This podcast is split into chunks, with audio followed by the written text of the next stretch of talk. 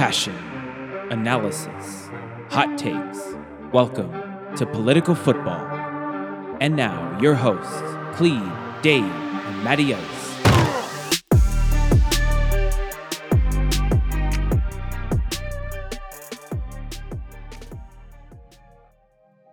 Welcome to Political Football with Dave, Matty Ice, and Cleve. Um, how you guys doing, man? Doing good? Uh, yeah, no, we're we're doing good. Um, we're also doing uh quickly. Matt, you want to explain real quick what's up? Come on, Nate, get the fuck on, Nate. Let's go. Damn it. Hey, Nate, you gotta hurry up, man. It takes forever. Start the motion, get it going. We're running out of time. My life is running out of lifespan. So casual, like a house mouse. Yeah, um, we just recorded 40 minutes of awesome content in which I did not hit the record button, so it is out in the cosmos somewhere, and nobody heard it but us. So it sounds like the Giants' game plan, basically. Yeah. I gave. I gotta tell you guys, I gave out all the best betting tips. I mean, uh, I got winners, I got winning lottery numbers, I got everything, but we just don't have time to do it again. So I'm sorry to the listeners. Yeah. I can't give all the money making opportunities for myself. I apologize. Oh, Oh. shit. But speaking speaking of money making opportunities, oh, so we do want to talk about the fact that the draft next year will be in Las Vegas. Uh, Okay. 2022 draft in Las Vegas. I am going for sure. Uh, we'll see if we get a political football road trip out there, so if we get anything bigger going for it. But I am going for sure. Um, so Cleve, what are your thoughts about the draft in Vegas? About us potentially going, anything like that? Um, I think it would be, you know, great to get out. I haven't been, I haven't been to the West Coast in God, it's been about a decade or so. I think it would be great. Um, I think it would be a great experience. It's probably one of the things I want to cross off my bucket list is to go to an NFL draft. So I think that would be awesome. Matt, what do you think? Uh, I've never been to Vegas, so I would probably just get Whoa. swallowed up by it and um, do all of my John Gruden impressions uh, everywhere that we went. The the fact that Matt hasn't been to Vegas makes this much much more likely Yeah, that we're going to Yeah. do this. yeah. Um, Well, and I've been to, I've been to Tijuana. I've just never been to Vegas, so I've seen some shit. I've just never been to Vegas. uh, the first the first time I went to Tijuana, I was nine years old, and I think it is the way I am the way that I am. Like I think I think it's like a huge I think it's like a huge part of my formative years was going to Tijuana when I was nine to be like, yeah, life's gonna be awesome. Oh um, shit.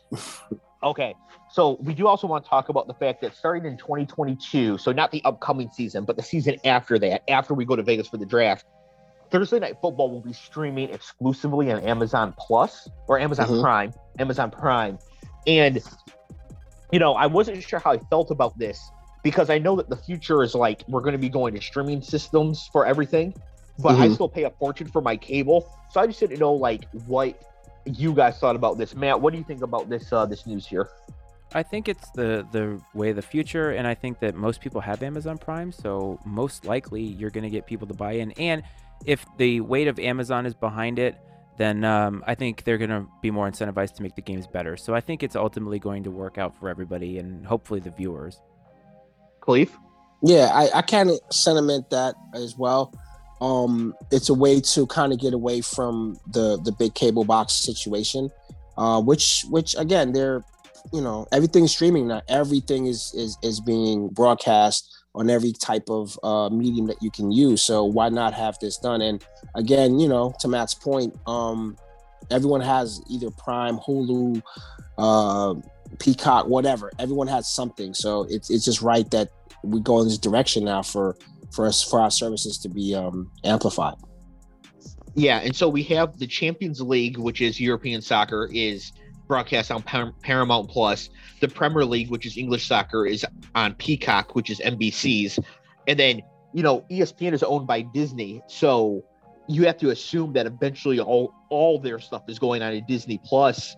Um, I think that you know this is just how how it's going to be, and other platforms might actually jump on by 2022 as well. So I Mhm. think if you don't have Disney Plus and Amazon Prime right now, if you're a listener, it might be time to start trying to get in there and get a, a cheaper price before they start adding the live sports. Because start adding the live sports, the price is going to go up. So Yeah. that could be worth doing. Um, Plus, and then we you- want. Oh, go ahead, If, Matt. if plus if you live in Jacksonville, they're trying to hire a, a Disney Prince on their football team at tight end. So you know you get a lot of exposure there. All right, hold, hold your horses, young man. We will we will get to the future governor of Florida playing tight end for the Jags in a little bit. Um, but but before we talk about that, I do want to talk about a topic Cleve brought to my attention that I didn't even realize, and that is that no players from HBCUs were drafted this year. So Cleve, talk about that for a minute. So obviously, you know, the in the other pandemic, um, all sports, not just college sports, were were not immune from this. Basically, no pun intended.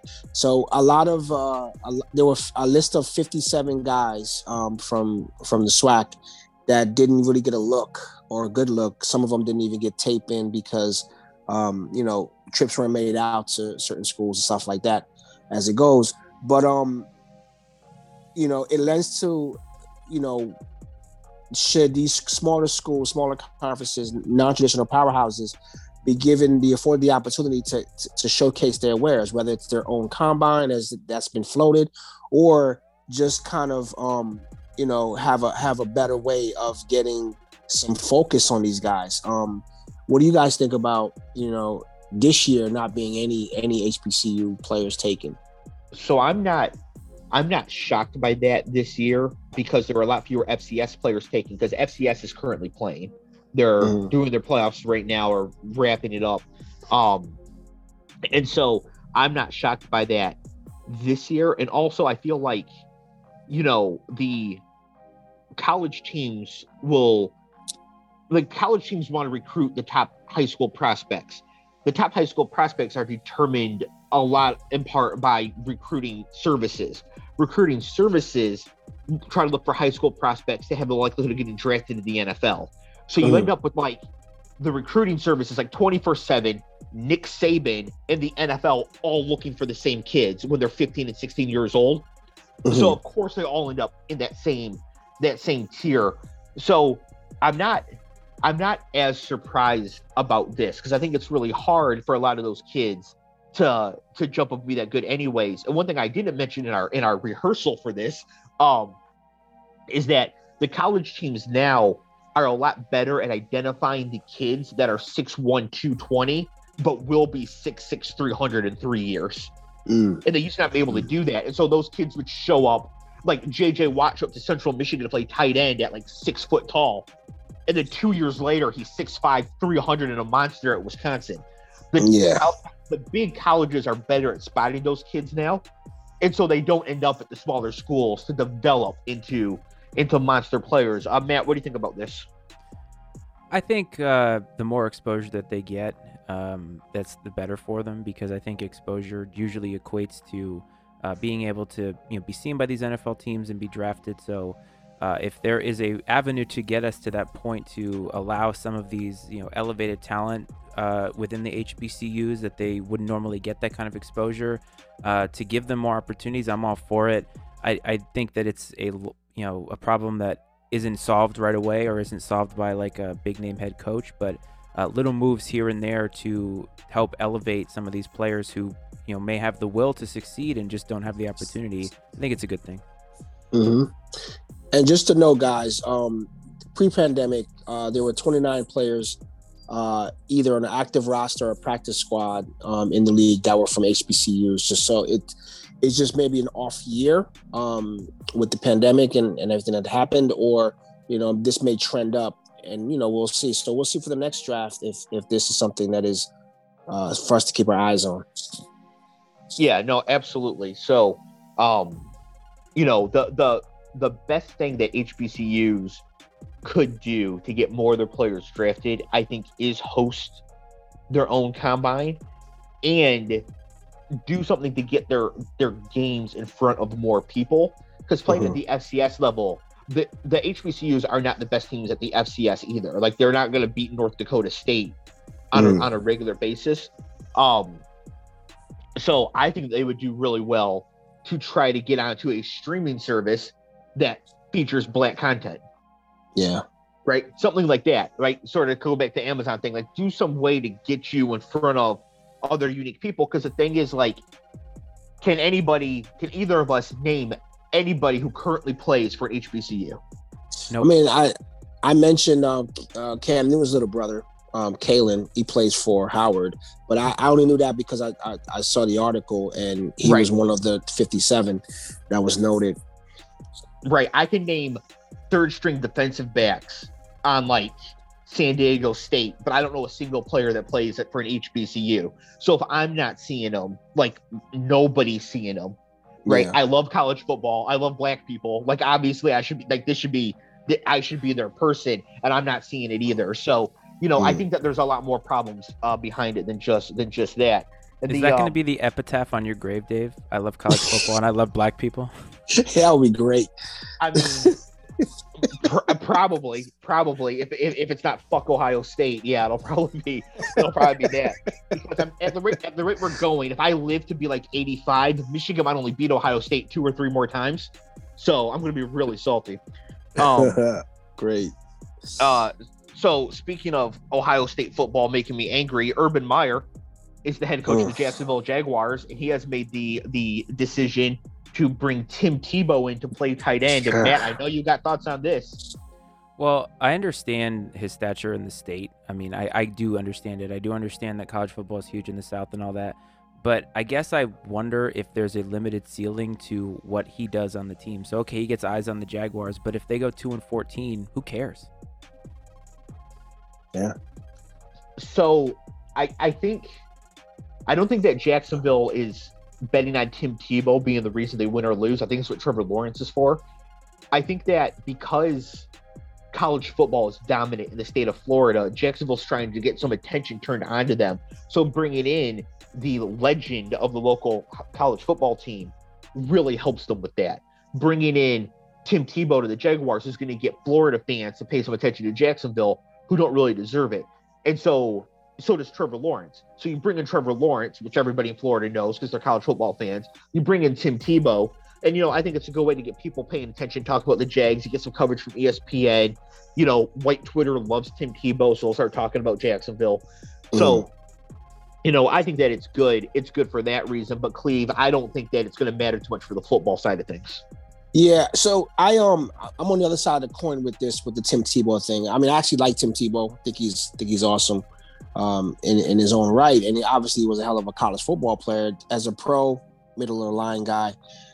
Uh, I just think about and we just segued off of how many kids that didn't get a look. There's so many people that go undrafted that don't get a chance um, at all in in any situation, whether it's S, H, HBCUs or not.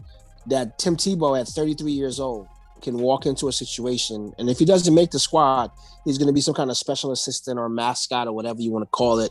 No disrespect to Tim Tebow, but it's like I just look at the uh, the Good Old Boy Network uh, on how you can make a phone call to a guy, whoever called who, and next thing you know, he's on a plane to Jacksonville and he's being worked into the into the fold. I'm pretty sure Urban's going to have him around as some type of some type of um, in some some type of capacity.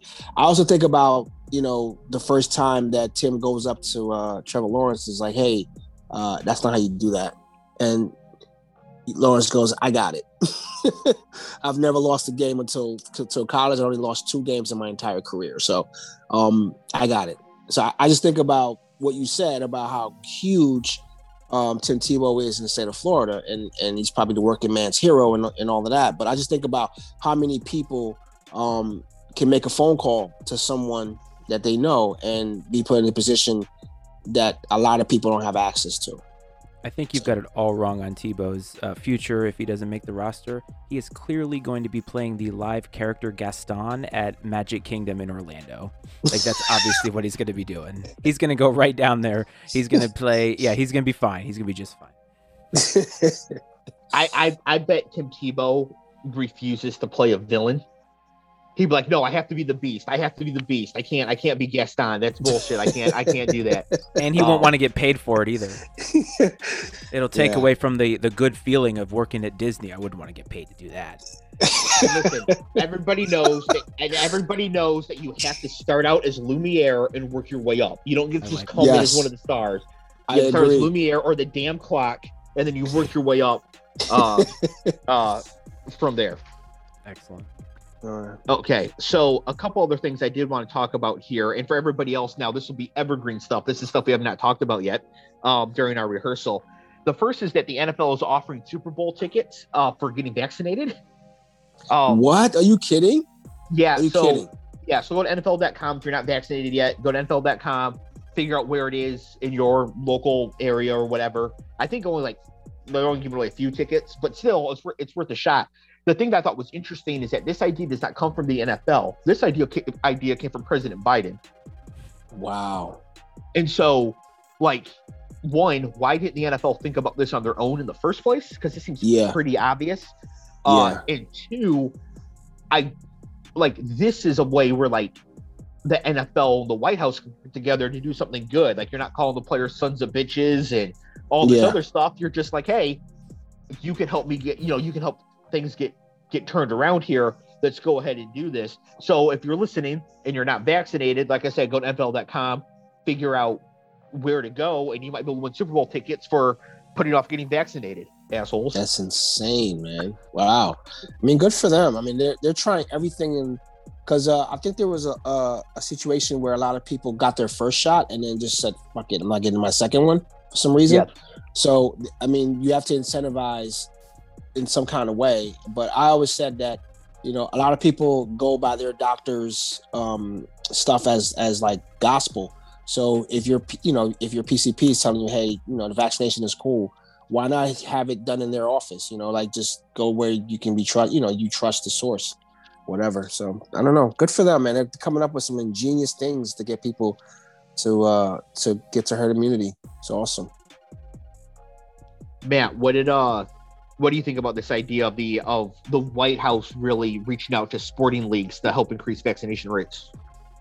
Uh, it's a sad commentary that that's where we are. That there's enough people that either aren't going to get it or are just plain afraid of it that we have to incentivize with Super Bowl tickets. And by the way, I just want to say I'm really pissed that I could have gotten Super Bowl tickets and all I fucking got for my vaccine was a 20% off coupon at CVS. Shit, you're you're lucky that they gave me a I- lollipop, told me to get the fuck out. Nice. Man, man, listen, all I got was this 5G Bill Gates tracking device. So really, you guys should stop complaining.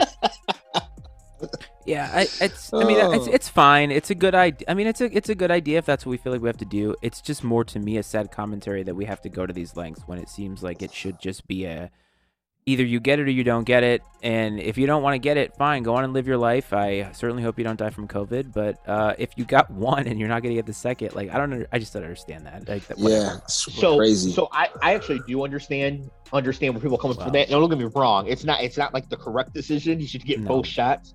But you know, the second shot you typically have a worse reaction, right? The second shot tends to make people sicker than the first shot. So if you get the Mhm. first one and you do end up getting uh you know feeling not really good from it, now you're staring down the barrel three weeks later of it being even worse. And you like have a job where they're like, you can't call out, you know, we're gonna fire you or anything like that, or you got child care concerns, and you're like, well, I can't get the second shot. I can't be even sicker the next time, which is not Yeah. guaranteed to happen at all. Like actually probably won't. You just got it the first time. But you know, I can see where people start to think that, and that's a like public education campaign to where people Mhm. just realize that they shouldn't do that. Also, if you get the vaccine and it makes you sick, that's a good thing Mm-hmm. because that means that your body is reacting. And if you get sick from the shot, that's a lot less sick than you would have gotten from the actual disease. Hmm. So, like me, when I got the second shot, either shot, I didn't get sick at all. I got no effects at all, at all. That means that I probably would be asymptomatic, if most likely, if I got COVID 19. But if you got the shot and you were like out of commission for two days, well, if you got COVID 19, you might be out of commission forever. Hmm. So be happy you got sick. That means that you actually really needed this vaccine and you took care of yourself. So yeah, yeah. um so I do want to talk about an argument I got into, not really an argument, more of a kind of an argument, uh, a debate with my boy Alex. So I have a uh, college football dynasty league, and my my friend Alex is one of the the participants. And so first of all, Alex is really smart, like super sharp. You know, longtime professional poker player, still does poker coaching. You know, he was on ESPN. Um, you know, you can see him playing the main event, stuff like that. So like this guy is very sharp, really smart. He's a big Giants fan. So, Giants fans, here you go. I'm going to talk about the Giants. he, Alex, loved the pick of Kadarius Toney. I said last week that the pick of Kadarius Toney, the wide receiver from Florida, was the worst first round pick since I couldn't remember, but I think since Clelin Ferrell went fourth overall to the Raiders in 17 or 18. I don't remember. Um, but terrible, terrible, terrible, mm-hmm. terrible pick.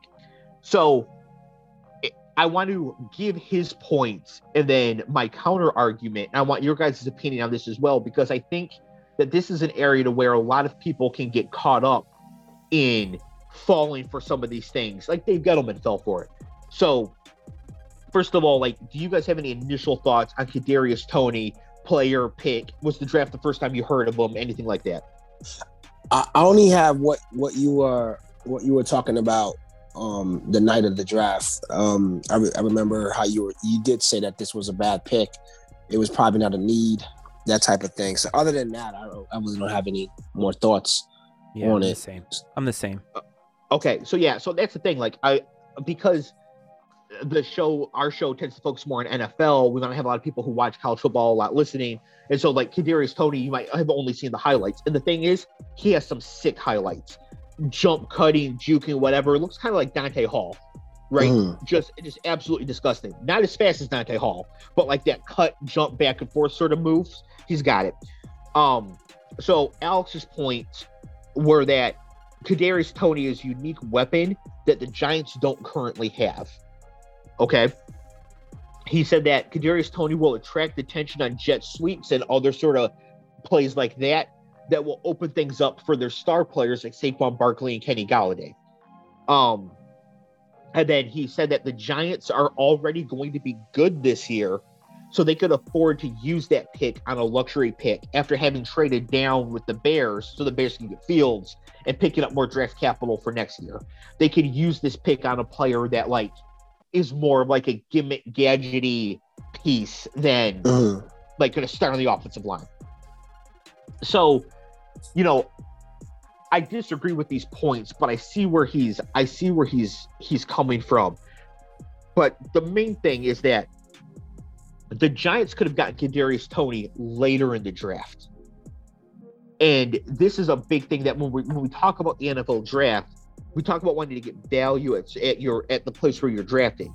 You know, the Giants traded down to 20 to get draft capital for next year. Alex and I agree that this is a that, that was a great thing to do.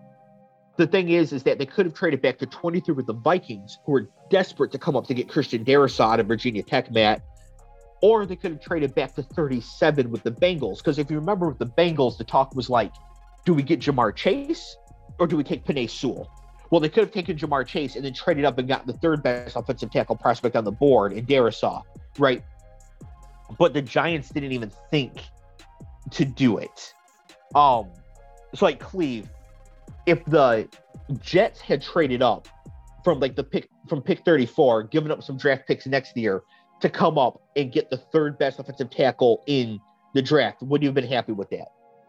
yes, because we because our first pick was a quarterback. Right, exactly. So like the Jets are a team that they could have traded up for for something like this.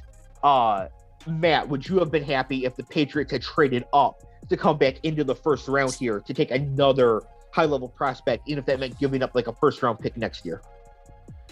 Probably, I guess it would depend. Um, you know, they're, they're, that generally isn't what they do. But like a good example is when the Ravens traded back in. Didn't they trade back in to get Lamar Jackson?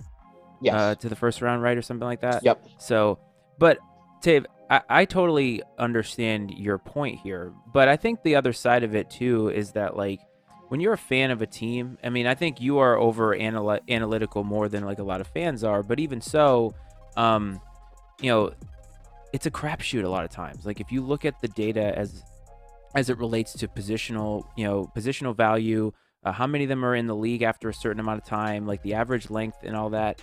Um, you know, they could have taken him later, and I think that that is a solid argument for sure.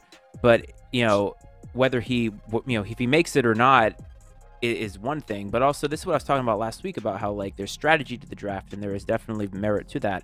But then the scouting part of it, and I don't necessarily trust a lot of the scouts or coaches or anybody to really know what they're doing because it's like a 50% rate of success, which is, I guess, not great to be honest with you. So um, it's it's hard because as a fan, you want to just be positive and you want to say, all right, we got this guy. I think he's a good, you know, he's a good asset for what we don't currently have, which I understand that from the Giants' perspective. But then when you look at the Giants' draft history and like even after winning the Super Bowl, like they basically have no players that they drafted on their current squad that they drafted in like the last before like 2016 or something like that. So clearly, hmm. clearly, their draft classes you know, they had three, like I was looking at it, it was like three years max for a lot of these guys. That's tough because you'd hope to have them a little bit longer than that, especially when you're picking, you know, first, second, third round guys every single year. Yeah. But here's the here's the thing at the wide receiver position, especially, you there are things that you can do to better predict who will be a success and who won't be a success right? There actually is some some predictability at the wide receiver position, and those aspects. Kadarius Toney doesn't have it. Okay, so and this is this is the, the main thing I wanted to talk about here, both for scouting for dynasty fantasy football. This applies. It applies to real football when you're looking at the wide receiver position. Kadarius Toney is a bad prospect, right? He's athletic, like he's got good jump cuts, but he's a bad prospect. I'm going to go over why. First of all, his breakout age is 21.6. That means that he was 21 and a half years old when he finally broke out in college. Bro- breakout age is the age at which you achieve a 20% dominator rating. Dominator rating is very simple. It's a combination of the team's yards and touchdowns at a position. So you add up all the teams receiving yards, all the teams receiving touchdowns. If you have 20% or more of that, you have broken out. In the NFL draft, you if you broke out before the age of 20, you have a much much better chance of hitting in the NFL than afterwards. The earlier the better, the later the worse. Toney is 21 and a half. That means that he could not get targets in college until he was a senior right? He did not break out till his senior year. So the reason for that is like, okay, he's got great players ahead of him that are blocking him, great wide receivers. This could happen at Alabama when you have like Julio Jones and Amari Cooper and then Calvin Ridley and then Jerry Jeudy and then Jaylen Waddle. Like you got everybody blocking you, right? The thing is, yeah. at Florida, he was blocked by Freddie Swain and Van Jefferson. Cleve, what NFL teams do Freddie Swain and Van Jefferson play for? I don't know the St. Louis Cougars because I have no clue. Exactly, exactly. Swain is like wide receiver five on the Seahawks, and Van Jefferson is like wide receiver four on the Rams. Like, wow. like the, the, he was not being blocked by better by a lot of better players. It's okay that he wasn't the number one target on his team this year because of Kyle Pitts, but the fact that yeah. he could not, the fact that he could not earn targets ahead of Freddie Swain and Van Jefferson when he was younger is a huge problem. He can't beat out Freddie Swain and Van Jefferson, but now he's going to get the ball over Saquon Barkley and Kenny Golladay and Darius Slayton and Sterling Shepard and Evan Engram. Like, what, what is he going to do? He's going to not get these targets in college and then come into the NFL and start dominating the ball over so, Saquon Barkley. So, so you're, so you're, I guess your argument in a nutshell is that he wasn't he, like there was should have been no trade up for him, obviously, and also like the need to have him on the squad with with the names that you just spotted out. Exactly. So, so from from the Giants' perspective, if if the Giant the Giants need to win now for Dave Gettleman and Joe Judge to keep their jobs. Oh yeah. Right. So they need to win. Like, they need to win right now. If they suck this year, they are all fired. So if they assume that they're going to be good this year, then you want to draft somebody else that can help this year as a complementary piece to the team, right? Mm-hmm. Offensive line, defensive line, good depth, something like that. If you think they're going to be bad this year, or you're you don't want to run the risk, you want to draft somebody who can actually come in and start and play right away and help the team this year. They drafted a backup slot receiver, which doesn't help them in either case, right? So they could have traded down again gotten more draft capital and taken the risk on getting him later in the draft. They didn't do that. They take him here. so Alex and I have a bet. And Matt, you said that I'm overly analytical. The thing is, so is Alex. I mean, he's a huge fan of the Giants, but as a poker coach, he's very analytical. So we have a bet, and he took over six and a half receiving or rushing touchdowns for Kadarius Toney this year. I took the under. Would either of you guys like to join our side of the bet one way or another? Either seven or more touchdowns for Toney this year or six or fewer. Do either of you guys want to jump in on this bet? No. Nah, I, I um, I'm not a betting man when it comes to see. I think I think you you're saying that, and I said it just now. Like you're you're saying that he could have been taken at another. Like basically, they wasted a pick. Exactly. They, wasted a earned pick. In a year that they must win to keep their jobs. Yeah. So, but I guess my my question or or my follow up thing would be like obviously you're not a Giants fan. He is. So he's more vested in the pick. He's more vested in in, in the win the win the windfall that's gonna should happen from it. Why do you care that they wasted a pick? Because it wasn't like Detroit made the pick and you're like, oh my God, this is this sucks. Like so why you know what what what got you all riled up about it that they wasted Oh. a pick? so the thing the thing that got me all riled up about it is that um I co-host a show called Political Football. It's a podcast where we discuss politics and sports and football and combine them together. I'll send you a link, please. You can check it out. I think you'll Yes, really please like do. Um, and so because because of this, I really followed the draft closely. I mean, I do anyways, but I also follow it closely so I could talk about it on the show. And Mhm. so when I said on the show that Kadarius Toney is the worst first round pick in years, and He then he came back and said somewhere else, and he was like, "Hey, I love this pick. This is going to be great because three times a game he'll touch the ball." And by the way, if the Jets or the Patriots are playing the Giants and the ball doesn't go to Saquon Barkley or Kenny Golladay, that is a win. Like, like of course, please give the ball to Toney. If you're playing the Lions, give it to him 30 times. Don't give it to Saquon. Don't throw it to Kenny G. Don't throw it to Evan Engram, right? So that's the reason why I care so much is that it really just creates a good a good situation here. I actually don't care about the Giants one way or another. I don't hate the Giants, right? I hate the Cowboys. I don't hate the Giants. Um, Mm. but that's the reason why I was getting so riled up about it. But I also wanted to bring it up here to talk about the fact that you can, there are things, especially at the wide receiver position, that you can look at. And the thing is, if you cannot earn targets on your college team as a freshman or a sophomore, you probably can't earn them in the NFL either. Well, It, it makes sense. well, I would say so. This is barring a situation where there's injuries, um, like we saw like last year, like just like San Fran, a couple of guys went down. So in the event that some guys go down, he's gonna he could get targets. He's no, Okay. you know, he, he could be called up to, you know, hey, you know what, kid, you weren't expected to do a lot this year, but you got to step it up because we have no one else. So the thing is, is that for the wide receiver position, targets always concentrate on the best available players. So let's say that there's like a hundred targets to go around, right? Mhm. And Toney's only going to get five of them. But then Darius Slayton gets hurt. Darius Slayton's targets won't get split evenly amongst everybody else. Kenny Golladay will get 80% of them Mhm. right? And then say Evan Engram gets hurt, then Kenny Golladay will get 80% of those, right? Golladay will just become a total target monster in that case. It's not like they're Mm. going to split it up and start giving it out to Toney, right? Because you get Gotcha. involved in your best players. So you are right that it can help in that case. But something else I want to talk on, I want to talk on briefly is like, I want to talk about Terrace Marshall, who's a wide receiver from LSU, true junior, breakout age 19.2. He's a second round pick of Carolina, right? Breakout age 19.2.